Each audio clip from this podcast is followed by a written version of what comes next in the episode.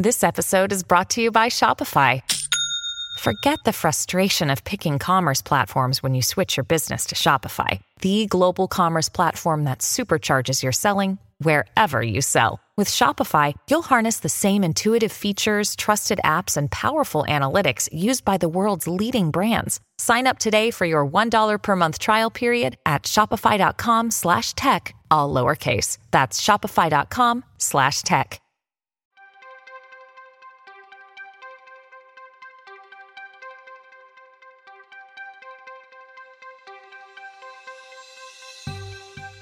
Hello and welcome back to Fourth Estate, a show about journalism. We're coming to you from 2SER in Sydney on the Gadigal lands of the Eora Nation, right across Australia on the Community Radio Network, and directly to your device across the globe via podcast. I'm Tina Quinn, and as always, it's a pleasure to have your company. Well, hold on to your data. The big news this week is the security breach at Optus. Last week, it was revealed that the personal information of many present and former customers of the major telecommunication company have been compromised. The Minister for Cybersecurity, Clare O'Neil, told the ABC's 7:30 that 9.8 million Australians may have had basic personal information stolen while 2.8 million may have had extensive personal information accessed, such as their passport details or driver's license. Sadly, it's not the first breach and it won't be the last. According to the Australian Cybersecurity Centre, an essential service or critical infrastructure is attacked every 32 minutes. So, in light of this, we ask what role do journalists have in reporting on cyber attacks and data security? To discuss this and more, I'm joined by Gianni Blackley, uh, formerly of SBS and now an investigative journalist for Choice, Australia's leading consumer advocacy group. Gianni, a warm welcome to Fourth Estate. Thank you, Tina. Nick Bonyhady also joins us. He's the technology editor of the Sydney Morning Herald and The Age. Nick, welcome to Fourth Estate. Yeah, thanks for having me on. And Amber Schultz. She's an associate editor and an investigative journalist for Crikey. Amber, welcome back to Fourth Estate. Hey, Tina. All right, well, let's jump right in. The Optus data breach has affected millions of Australians. Nick, were you surprised about how this story has unfolded as we've continued to find out more and more? It's the nature of a hack like this that the information doesn't come out immediately. It takes time for people to investigate. And so, in that sense, no, I haven't been surprised at the pace of information. But it does seem like Optus was initially very forthcoming uh, in the first days and had a wide ranging media conference where the CEO answer questions pretty fully and, and at length, and that their communication strategy does seem to have changed in later days to uh, be a little more tight-lipped. Mm. Uh, Gianni, any surprises for you? Um, I think the big surprises has been Optus's yeah response, as Nick mentioned. I think um, particularly in the last couple of days and this week, it seemed very amateurish to me. Um, the interview that the corporate affairs person did on, I think it was 2GB, um, talking about how you know she was also a victim of this hack. I think was a pretty tone deaf um, response, and I think yeah, it's been interesting to see um, the way that the media has gone from I guess just kind of accepting Optus's narrative to really challenging it about the sophistication of the hack, as people like Clare O'Neil have, have challenged um, that response. Uh, Nick, just to put this into perspective, how does this data breach compare to others within Australia? So there have been larger breaches in Australia just by the sheer number of people affected. So, for example, the graphic design software platform Canva suffered a very large breach a couple of years back, but that was very different kinds of data. They didn't collect the very personal information that Optus appears to have collected and retained on an enormous number of their customers. That's things like Medicare numbers, passport numbers, driver's license numbers. And so if you're comparing both the size of the attack and the sensitivity of the information that is taken, it looks to be the largest in the country. And in fact, relatively, relative to Australia's population, it is one of the largest attacks on a country in the world. So we've mentioned that uh, you know how the the Australian media has gone from accepting the line uh, to actually really challenging Optus on this. Uh, Amber, do you think uh, the Australian media has responsibly reported on this data breach without feeding into the panic or the fear that can go along with that? Would say it's been fairly responsible. And this is a huge data breach with, with so many people impacted. And I think it's absolutely right to keep drilling down on Optus about their claims that this was a sophisticated attack, which, you know, Clare O'Neil has completely rebuffed. Um, and and it is it, it could be quite serious you know this they do have 100 points of id there could be significant fraud that comes of this so i think the attention has been um, warranted though saturated um, and i think the media is you know i haven't seen too much fear mongering i have seen quite straight down the line reporting which has been refreshing if i might add to that i think that there's been a, a sort of latent build-up of attention on cyber issues they're often very difficult to report because they lack something that is tangible. So, for example, a statistic like there are constant attacks on critical infrastructure, like you mentioned earlier, or constant attacks on banks. It's like, well, that's a bit abstract. What does that actually mean for me, a consumer? And so, oftentimes, these stories are not widely picked up in the media because they are not something that we can make intelligible and tangible for readers or listeners or viewers, depending on the medium. And so this attack is both about Optus and what specifically occurred here, but there's also this wider policy debate happening. How do we have our privacy laws? What does this say about cyber security defenses? Are we investing enough? And I think that's also played into the volume of coverage that we're seeing. Well, understandably, everyone wants to know who's responsible and, and who's to blame. Uh, now, we've got a lot of the government pointing the finger and now the bill to Optus, as it would seem. Uh, while the CEO of Optus, on the on the other hand, told ABC in an interview that we, you know, we know this is the work of of some bad actors, and really they're the villains in this story. Do you think the villain archetype is really helpful in, in getting to the bottom of this, Gianni? I think if you have to say we are not the villains four times in an interview, maybe you are the villain. But um, or if you're not the villains, you're They'll just protest too much, hey? Yeah, maybe, maybe, or if you're not the villains, you're just the unwitting fool that let the villains in. So I think there's a lot of um, a lot to be said about Optus's response to this, and I think um, the media has done a responsible job in in really centering tech experts and people who actually know this stuff a lot better than your average reporter does, um, and centering those voices um, when it and and maybe trusting those voices more than trusting say Optus's voice when it comes to this, as Amber was mentioning, sophistication of the hack. Gianni, you work for consumer advocacy group Choice. Now, it makes sense that the media will focus on what consumers can do as well as reporting on the government and industry response. Do you think there's been a balance in emphasizing individual responsibility and uh, as well as systemic responsibility in the media? Yeah, I mean, there's obviously a lot that individuals do have to do now that their data has been breached, things like credit reporting, monitoring, and stuff like that, and replacing your ID documents. But um, in in the article that I wrote yesterday, um, I was also really hoping to drive home at the end of the article the emphasis that even though um, there's a lot that individual consumers do have to do now, it shouldn't at the end of the day be up to them to have to mop up this mess that is essentially of Optus's making. Nick, we've had a number of laws passed in the last two years that put obligations on critical infrastructures like telcos to address cyber threats. The ministerial powers have also increased recently. Are you keeping a close eye to, to report on, on how this may be used in the Optus breach? Yeah, so the government has said that the telecommunications industry argued for and ultimately received essentially a carve out of some of these provisions that apply to other industries. So they're not subject to quite as onerous obligations uh, as some other sectors. Now, the basis for that is basically the telecommunications sector said, look, we're very sophisticated, we understand cyber, we understand data and technology, and, and we can handle it largely on our own. That's a claim that the government is now rubbishing and, and all but saying that they will change in terms of how those laws apply. So that's one facet of the, the, legislation I'm expecting the governments to bring in. And then the second is there's been long awaited changes to how privacy law works in this country. There's been numerous law reform commission reports that have recommended changes and very little has happened.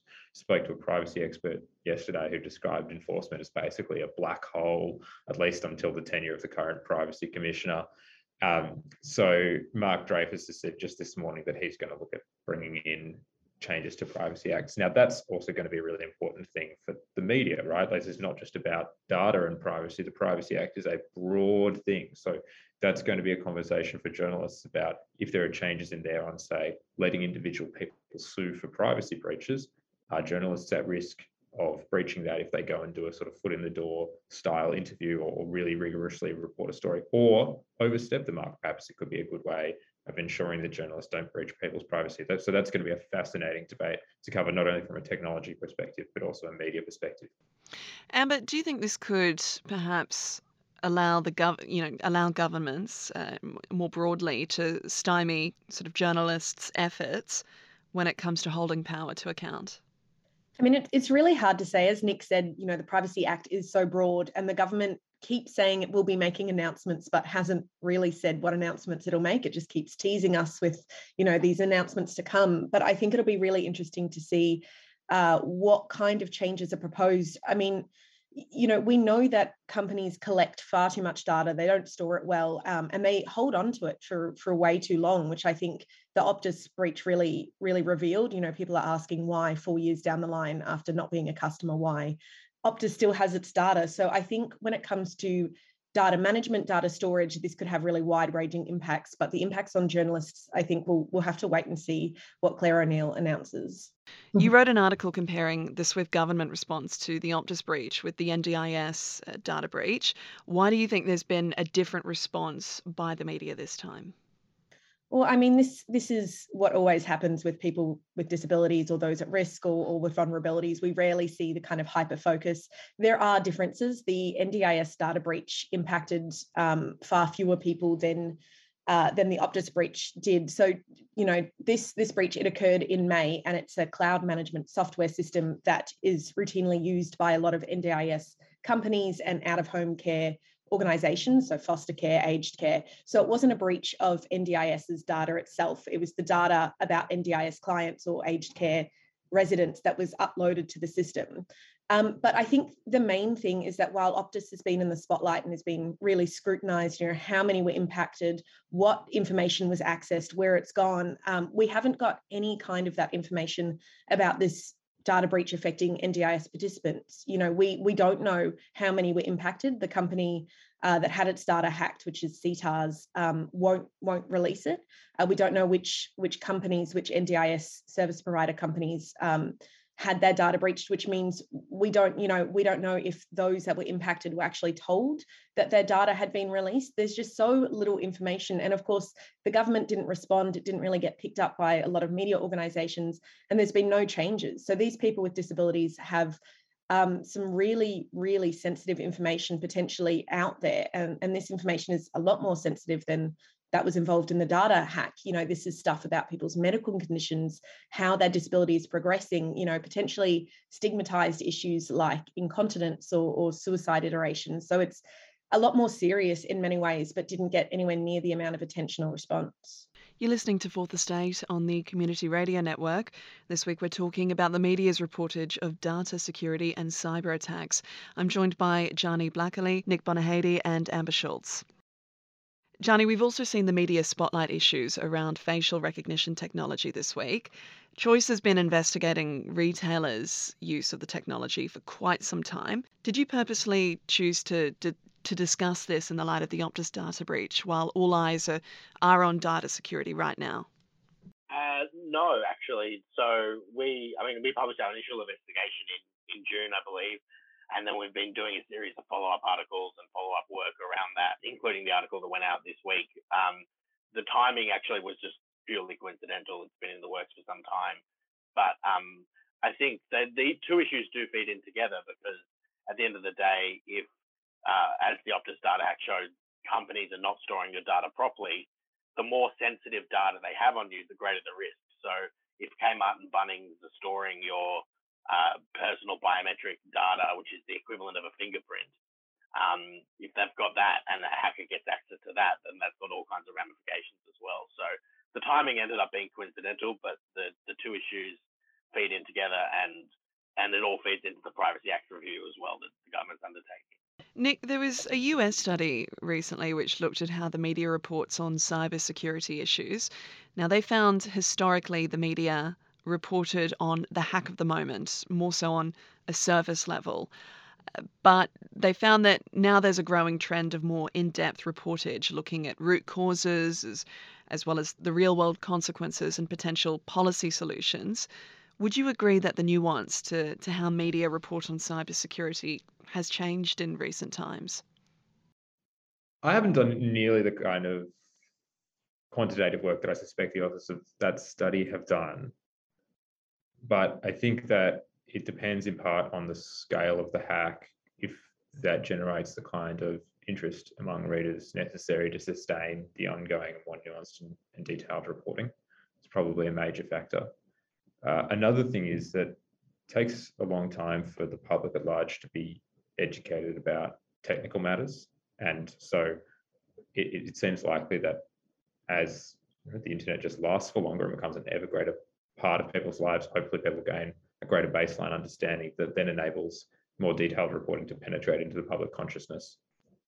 Amber, would you agree with Nick's summation of that? Look, yes, absolutely. I think it's it's really interesting that um, you know people's literacy on on their data and how is it stored is is probably not fantastic. And as we you know, store more and more data, biometrics, uh, information, facial recognition, everything, we're going to have to keep asking these really difficult questions about what happens to that data, what the rules around it are, and how it's stored. And I think um, one good example would be my health record. You know, the government is asking, has did ask everyone to agree to have all their their medical information sort of um, lumped together and, and accessible by a, you know a single port of entry. Uh, and then a 2019 audit found that you know the government failed to manage security risks and privacy risks. So you know it's all well and good for all these companies and organizations to hold out their hand and say give us give us our data but people aren't aware of how it's stored how it's used and there's just not a lot of oversight um, about the protections that we're you know given Gianni, do you think we're we're not as uh, I guess the public on a on a broader scale we're not as savvy as uh, as we should be when it comes to data storage? I think a lot of people are really confused by what this all means and what the broader implications are. Yeah, I think uh, generally people only really think about these issues when something goes wrong. Uh, you're not thinking about it when uh, yeah, as Amber mentioned, the, you're handing over your health records to a doctor who's uploading them onto a website, or you know, even your real estate agents requesting all this personal information for you to apply for a rental property. Um, we're not thinking about it as we consume it on an everyday basis as we hand over our data. There's only these brief attention, uh, brief moments of attention when something goes wrong in this Optus case. Um, but I think there needs to be greater protections and, and, people need to kind of keep this in mind on an everyday level as well when we do hand over our data. But it's hard because at the end of the day, we live so much of our lives online, um, and these companies uh, mandate us. You know, they force us to hand over our data if we want to get their services. Um, so yeah, I think there needs to be more consideration of that general risk. Nick, how do you think that the media can help the broader public become a little bit more data or data security literate in a sense without creating that sort of big brother fear kind of mongering that we've been talking about that we we don't really want to create uh, because there's all already I, I, I feel a lot of suspicion around uh, you know large corporations how they hold our data um, you know how that plays into government and and and all that sort of thing uh, data retention how do we how do we inform the public to to become a little bit more literate around these issues? The key thing i think is that there is genuine reason to be concerned about big brother style data collection. It is not something that has been feasible at any time in human history until now. The technology has evolved to a point where governments and companies can obtain enormous amounts of data on their people. And as we've seen in some authoritarian regimes overseas, use it for incredibly nefarious purposes. And even in very advanced liberal Western democracies, there have been plenty of examples where companies and, and governments have used it in the wrong way. And that is something that people should be watchful for. As for striking the balance between alarmism and, and the truth, I think it's just the basic things of reporting, ensuring that everyone has the adequate right of reply, ensuring that we double check our facts, ensuring that the pieces are presented in a, in a, in a balanced manner. I don't think there's any specifics for cyber reporting really, except that because it is such a technical area, it's an area in which the standard dilemmas about how much language reveals versus how much it hides are probably heightened. And so to give an example of that, the Optus CEO has described this hack as being sophisticated, as um, Amber was saying, whereas the government has said it is quote quite basic. Now, one of those positions is right and one of them is wrong. Sophisticated and quite basic are not reconcilable terms. But to get to the bottom of that, we'll have to have some quite detailed technical explanation of how exactly this hack was conducted. Similarly, the data has been described as quote encrypted.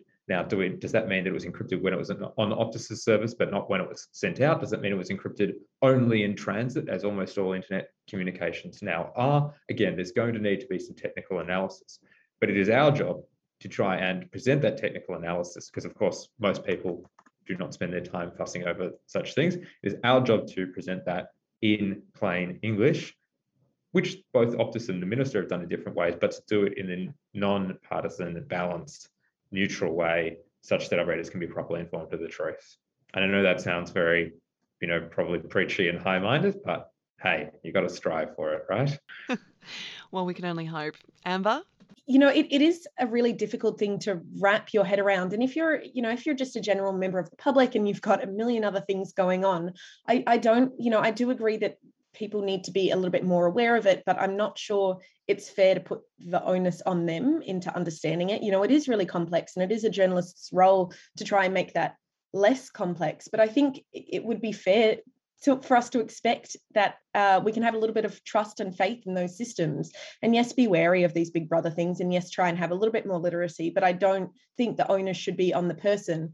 Uh, and I don't think a person should have to read numerous news articles of journalists striving to get the bottom of it just to understand what their mandatory data um, it, what's happening with their with the data that they had to you know put forward to, to function in society.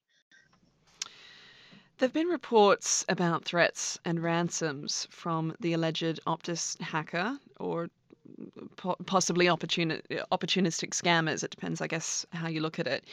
How wary should the media be when reporting on these threats and verifying how legitimate they are? Amber? You know, there were so many uh, texts and sort of scams that emerged from the Optus. There was someone saying, just put $2,000 in my bank account on this text message. And while it's important not for the media not to come out and say, oh, this is the hacker, look at, look at him go. I think it's fair to, you know, to expose the scams that are out there because we do know that, you know, elderly populations, especially are, pre- are pretty susceptible. So it's, it's an important job of the media not to say this is a really common scam, this is going to happen to you, but just to kind of highlight, hey, this is an example of one circulating scam. It might not be ever present, it might not be, you know, a huge number, but here's an example so that we can educate those who aren't too technology technologically uh, aware or literate as to what kind of methods are used. Nick? We didn't pay that much attention to those kind of messages that were circulating we paid more attention to the posts that were being made on hacker forums by someone who claimed to be the Optus hacker themselves on the basis that that was a person who had a vastly larger amount of data.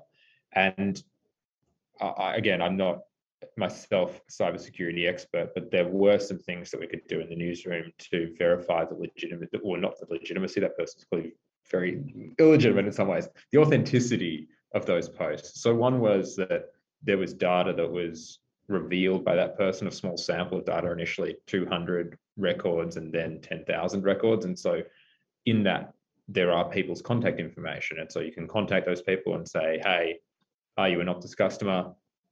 I have your address here. Is that accurate? Of course, we're also at the same time saying there are services that can help you. You should contact Optus, you should contact the government, ensure that you are yourself protected. So giving advice at the same time, but also using that process to verify whether the information that has been released is authentic. One researcher just happened to live near where someone on that list lived and just went around and said, not a not a Sydney Morning Herald journalist, but a, a third party, and just said, "Hey, is this you?" And the woman confirmed that it was. So that's a sign that it's genuine. It's not confirmation that details could have been obtained in some previous hack or leaked elsewhere. But that's one thing that journalists did. And another is there's a website called Have I Been Pwned, which is like a database of email addresses that have been caught up in previous hacks. So if the email address released in these data sets. Was not in previous hacks.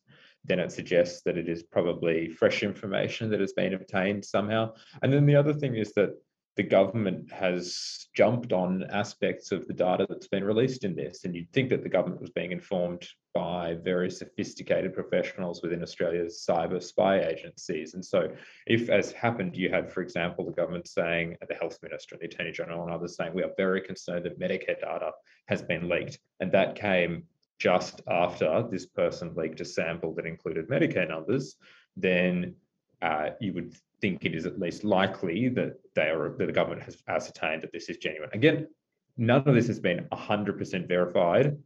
It could still be false. It is under investigation. Those are really important caveats and things that we make clear to our readers, but they are signs that we use to ensure that when we take it seriously, we're doing so with an evidential basis.